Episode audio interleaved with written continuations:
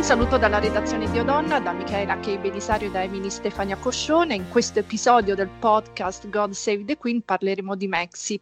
E il nostro ospite è il corrispondente da Londra del Corriere della Sera, Luigi Polito. Ciao Luigi. Ciao a tutti. Ciao Luigi. Allora, Luigi, noi volevamo chiederti la Maxit perché ovviamente è la cosa più recente. Allora, senti, potremmo iniziare dalle uh, origini che hanno portato, il, i motivi, le ragioni che hanno portato al loro divorzio, perché poi insomma pare che ci abbiano pensato a lungo, eh, infatti, questo è il punto. che è stato Harry certo. alla mente di tutto e non Meghan come eh, pensavamo. Questo, questo, queste sono queste sono le cose che fanno filtrare perché, per, per, non far sembrare che lui sia una specie di pupazzo nelle sue mani. Si pensa che sia Meghan alla mente di tutto, invece è Harry. Beh, questo non lo sappiamo, nel senso che eh, sicuramente fra Harry e Meghan c'è una relazione sbilanciata fin dall'inizio lei è stata la personalità forte, matura della coppia. Harry è un ragazzo travagliato, con un passato difficile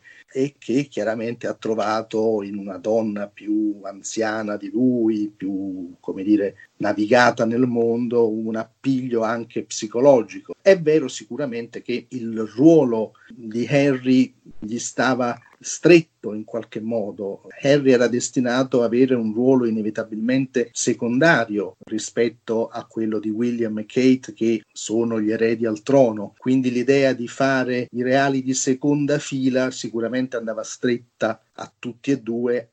Ma perché rispetto alle loro intenzioni iniziali, cioè di essere i royal più esposti a livello internazionale, alla fine non è andata in porto? Perché loro avevano questa idea fin dall'inizio probabilmente di seguire un percorso abbastanza personale, sempre più autonomo, che però li portava a essere dei reali un po' eccentrici, nel senso che, come gli hanno spiegato abbastanza brutalmente, non si può essere essere reali a mezzo servizio, non si può avere un piede nella famiglia reale, quindi avere tutti i vantaggi, i privilegi e poi avere un altro piede fuori per fare delle cose in autonomia che poi potenzialmente potrebbero entrare in conflitto con i, i doveri di reali. Quindi eh, voglio dire, la loro idea era, era assolutamente velleitaria. Certo, Emily? Sì, volevo chiederti Luigi, sì. um, una, cioè, sappiamo un po' anche che la regina la stessa regina viene raramente criticata dai media, no?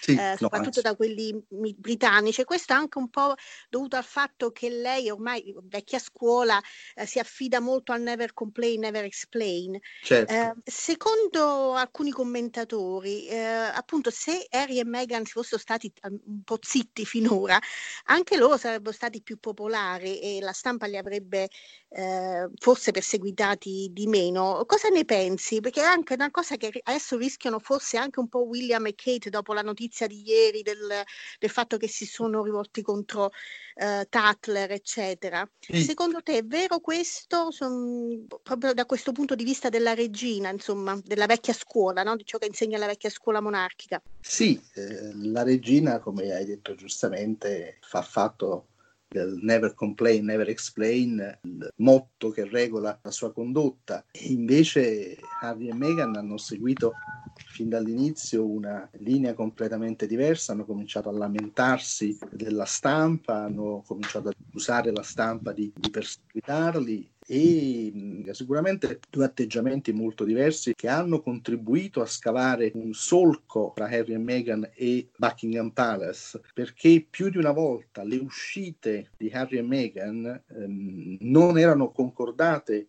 Lo scossone fondamentale è stata quell'intervista che hanno fatto a, a fine ottobre con ITV, quella conclusione del viaggio in Africa in cui Harry dice che è in rotta con William, eh, Meghan dice che non ce la fa più, che la trattano male, che, che questo non è vita e così. Intervista questa di Harry e Meghan, appunto assolutamente non concordata con Buckingham Palace, arrivata come un fulmine a ciel sereno e che ha fatto capire che ormai si stava per consumare una rottura eh, che appunto difficilmente era sanabile. la regina ha fatto quello che doveva fare, se vogliamo, nel senso che l'obbligo per la regina è quello di preservare l'unità e la continuità della famiglia reale. Si ha l'impressione che ci sia stata un'accelerazione nella decisione della Mexit da, da, a gennaio, quando sono ritornati dal Canada. Qual è stato il motivo, eh, se, se, c'è, se è risaputo, che eh, ha, ha, scatenato gli eventi? Sì, c'è stata un'accelerazione eh, improvvisa fra la fine di dicembre e l'inizio di gennaio. Harry e Meghan, soprattutto Harry, avevano presentato il loro progetto per appunto avere una vita, una condotta più indipendente rispetto al resto della famiglia reale. E quando hanno capito che andavano a sbattere contro un muro che non c'era verso, allora hanno scelto l'opzione nucleare come è stata definita, cioè quella di far deflagrare in pubblico la crisi. Posso chiedere una, posso fare una domanda? Vai, vai, vai. Tutto quello che volete, eh, stiamo qui per voi. Eh sì, no, vabbè, lo voglio.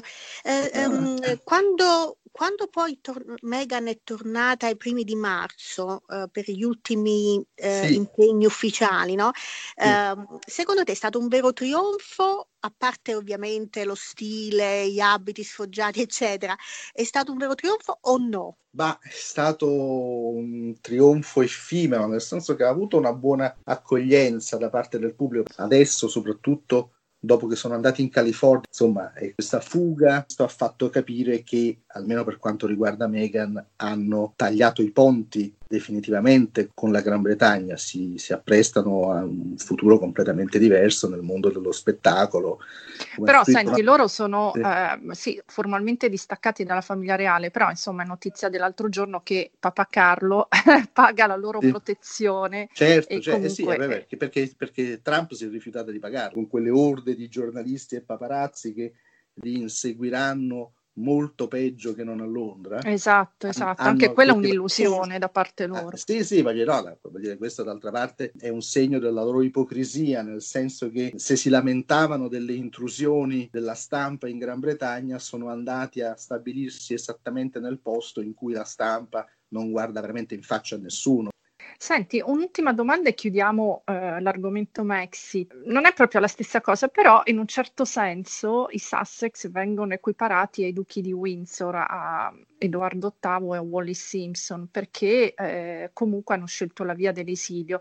Beh, in effetti appunto Edoardo VIII era in una condizione completamente diversa, abdicato, era un re, comunque ha violato le sue funzioni, però ehm, la, la, sensazione è che eh, la corona poi faccia subito quadrato in intorno a se stessa e non ammetta che eh, qualcuno eh, della famiglia decida di, di, andarsene. Secondo te anche il caso dei Sasse? Sì, sì, quello che dici è assolutamente corretto. Ci sono ovviamente le differenze col caso di, di Wally Simpson, perché appunto in quel caso si trattava di un re che abdicava, mentre, come abbiamo detto, Harry era uno molto lontano dal trono, però ehm, la scossa subita dalla monarchia è stata simile, nel senso che la diserzione di, di un membro importante della famiglia reale comunque è qualcosa che mette in questione l'istituzione. Perfetto, beh direi che abbiamo, abbiamo analizzato le due questioni molto bene. E, ehm, e, con questo è tutto, grazie a Luigi Ippolito, corrispondente del Corriere della Sera, e da Emily Stefania Coscione e da Michaela Kei Belisario, grazie per l'ascolto, alla prossima puntata.